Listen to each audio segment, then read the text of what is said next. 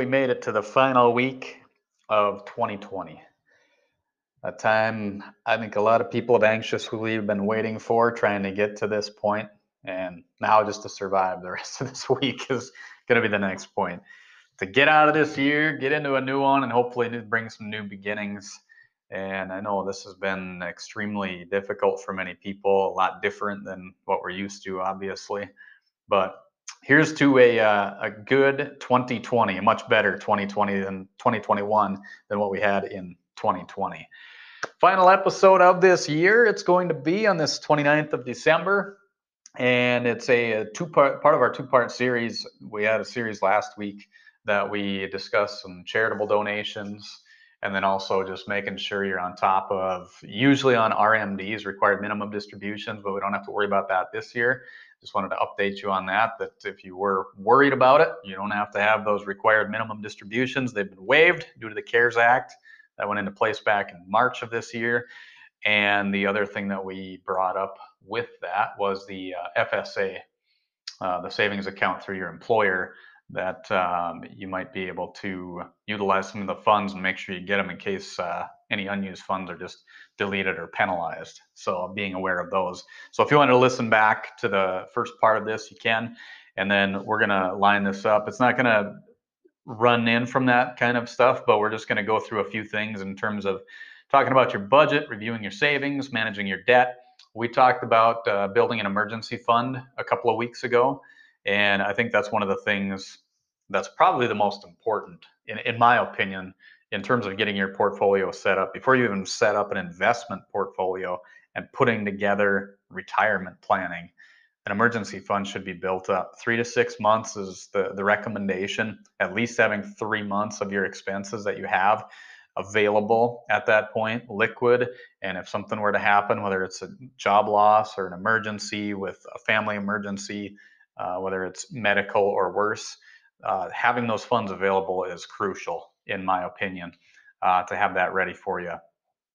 The other things we want to talk about, this goes back to another episode that we had earlier this year called the 70 20 10 rule, and one that we kind of implemented a little bit different transition of how you can manage your money because it was 70 20 10 used to be the rule of thumb, and now it's probably a little more towards 97 3. 90% of your income coming in utilized for your bills, uh, basically your daily expenses, putting food on the table, all that. Uh, the 7% goes towards putting money away for yourself, paying yourself for retirement, meaning 401ks, IRAs, savings account, having that money stored away. 7% of your income towards that per year, and then 3% towards giving. And that's where the 70 20 10 was live off of 70% of your income, 20% goes into savings and retirement, and 10% into giving. Um, and transitioning that too, I know I've seen some different things that are out there. Um, it, with that 90% that you use, trying to allocate 50% for needs and 30% for wants. So you know 45% of that 90% would be used for things that you need. 30% of that would be used for um, what you want different things that you might want. And then 20% the remaining 20% for savings and giving.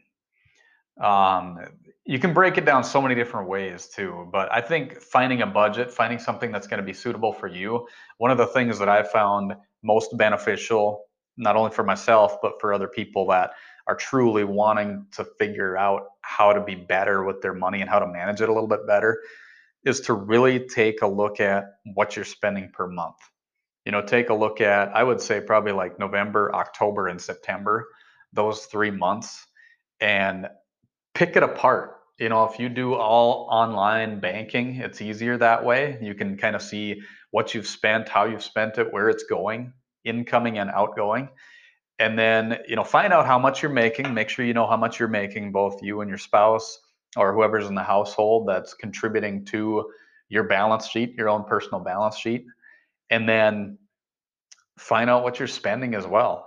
Some of it's going to be periodic, some of it's going to be up and down, like grocery shopping, or, you know, if you obviously going out to eat isn't as much, but some people have actually probably spent more on going, not necessarily going out to eat, but getting takeout to support the local small businesses. So actually, uh, there's been some people that have seen an influx of paying more for the quote unquote going out to eat or having the takeout to support those small businesses, which is good to see. But then it's another expense for yourself too. But that's that's part of keeping things rolling, especially in the small towns like we live in. That's that's crucial. So that that is a good thing, but it's another sp- expense. So balancing that all out and seeing where you're at, combining the two incomes, or if it's only one income, making sure you see what the income is, and then see what the approximate um, deductions are for the year, which would be you know like insurances, utilities, um, whatever the bills might be, groceries, you know, if uh, gas, traveling to places, you know, maintenance on the vehicles, all that stuff, and and really digging into it to see what's there, because if you don't, it's just going to be a shot in the dark, and it's going to continue to be. If you're living paycheck to paycheck now, it's going to continue to be that. So until you really dig in and take a look and get a better feel for where you're at, some people don't like to because they don't like to see the reality of it, but it's crucial to make sure you set a budget and try and stick to it. Do the best that you can. Uh, the other thing is being smart with your debt. The biggest debt that I've seen that is the toughest to deal with is credit card debt. If you are in credit card debt, you need to do whatever it takes to get out of that debt and do it as quick as possible.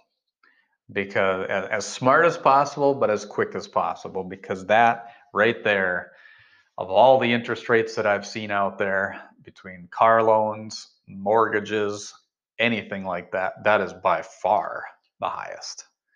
By far the highest, especially if you're only paying the bare minimum on those cards. So check into your debt, see what you have, and do your best to try and pay that down. Make 2021 the year that you're going to pay the majority of it, if not all of it, off this year and kind of get yourself clear and, and then ready and then make another goal because then you can hop into another new year in 2020 20, 2020 2020 2022 too many 20s in there and twos all mixed in too many t's. But it's it's planning forward you know it's moving moving on from one one phase to the next because you can't start investing if you are constantly adding more onto the stack of the debt with the credit card payments because you're only paying the minimum. So you need to really look into that. And then the last thing is um, if you do have the retirement funds out there, you know, whether it's a 401k or, or IRAs or whatever it might be, just reviewing those and seeing where you're at. See how the year went. Check a year to date. You know, the market in general has actually been, I mean, it's it's at its all-time high, you know, from it reached over 30,000 on the Dow this year, despite the negativity that we had back in March. And there's some positive things that are going on right now too, especially with these the vaccine that came out. I think that's going to help.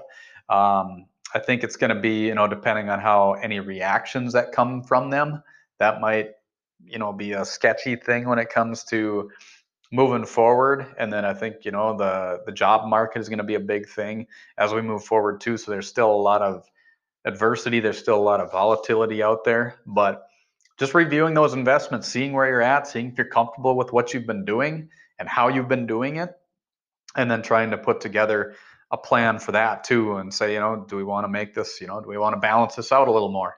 Do we want to make it a lot more conservative this year? You know, do we want to, you know, uh, put some money into a safer environment? You know, how do we want to do this?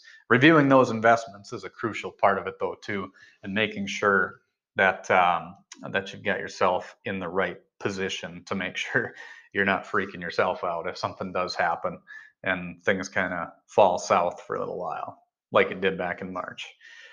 Uh, those are the things I wanted to talk about today. So just reviewing that budget, reviewing your savings, looking at your debt, trying to take care of that in 2021, especially if it's that credit card debt, and then reviewing your retirement assets as well to see where they're at, how they've been doing, and see if there's any changes that you can make or maybe questions you might have about it as well, and then move forward from that point on.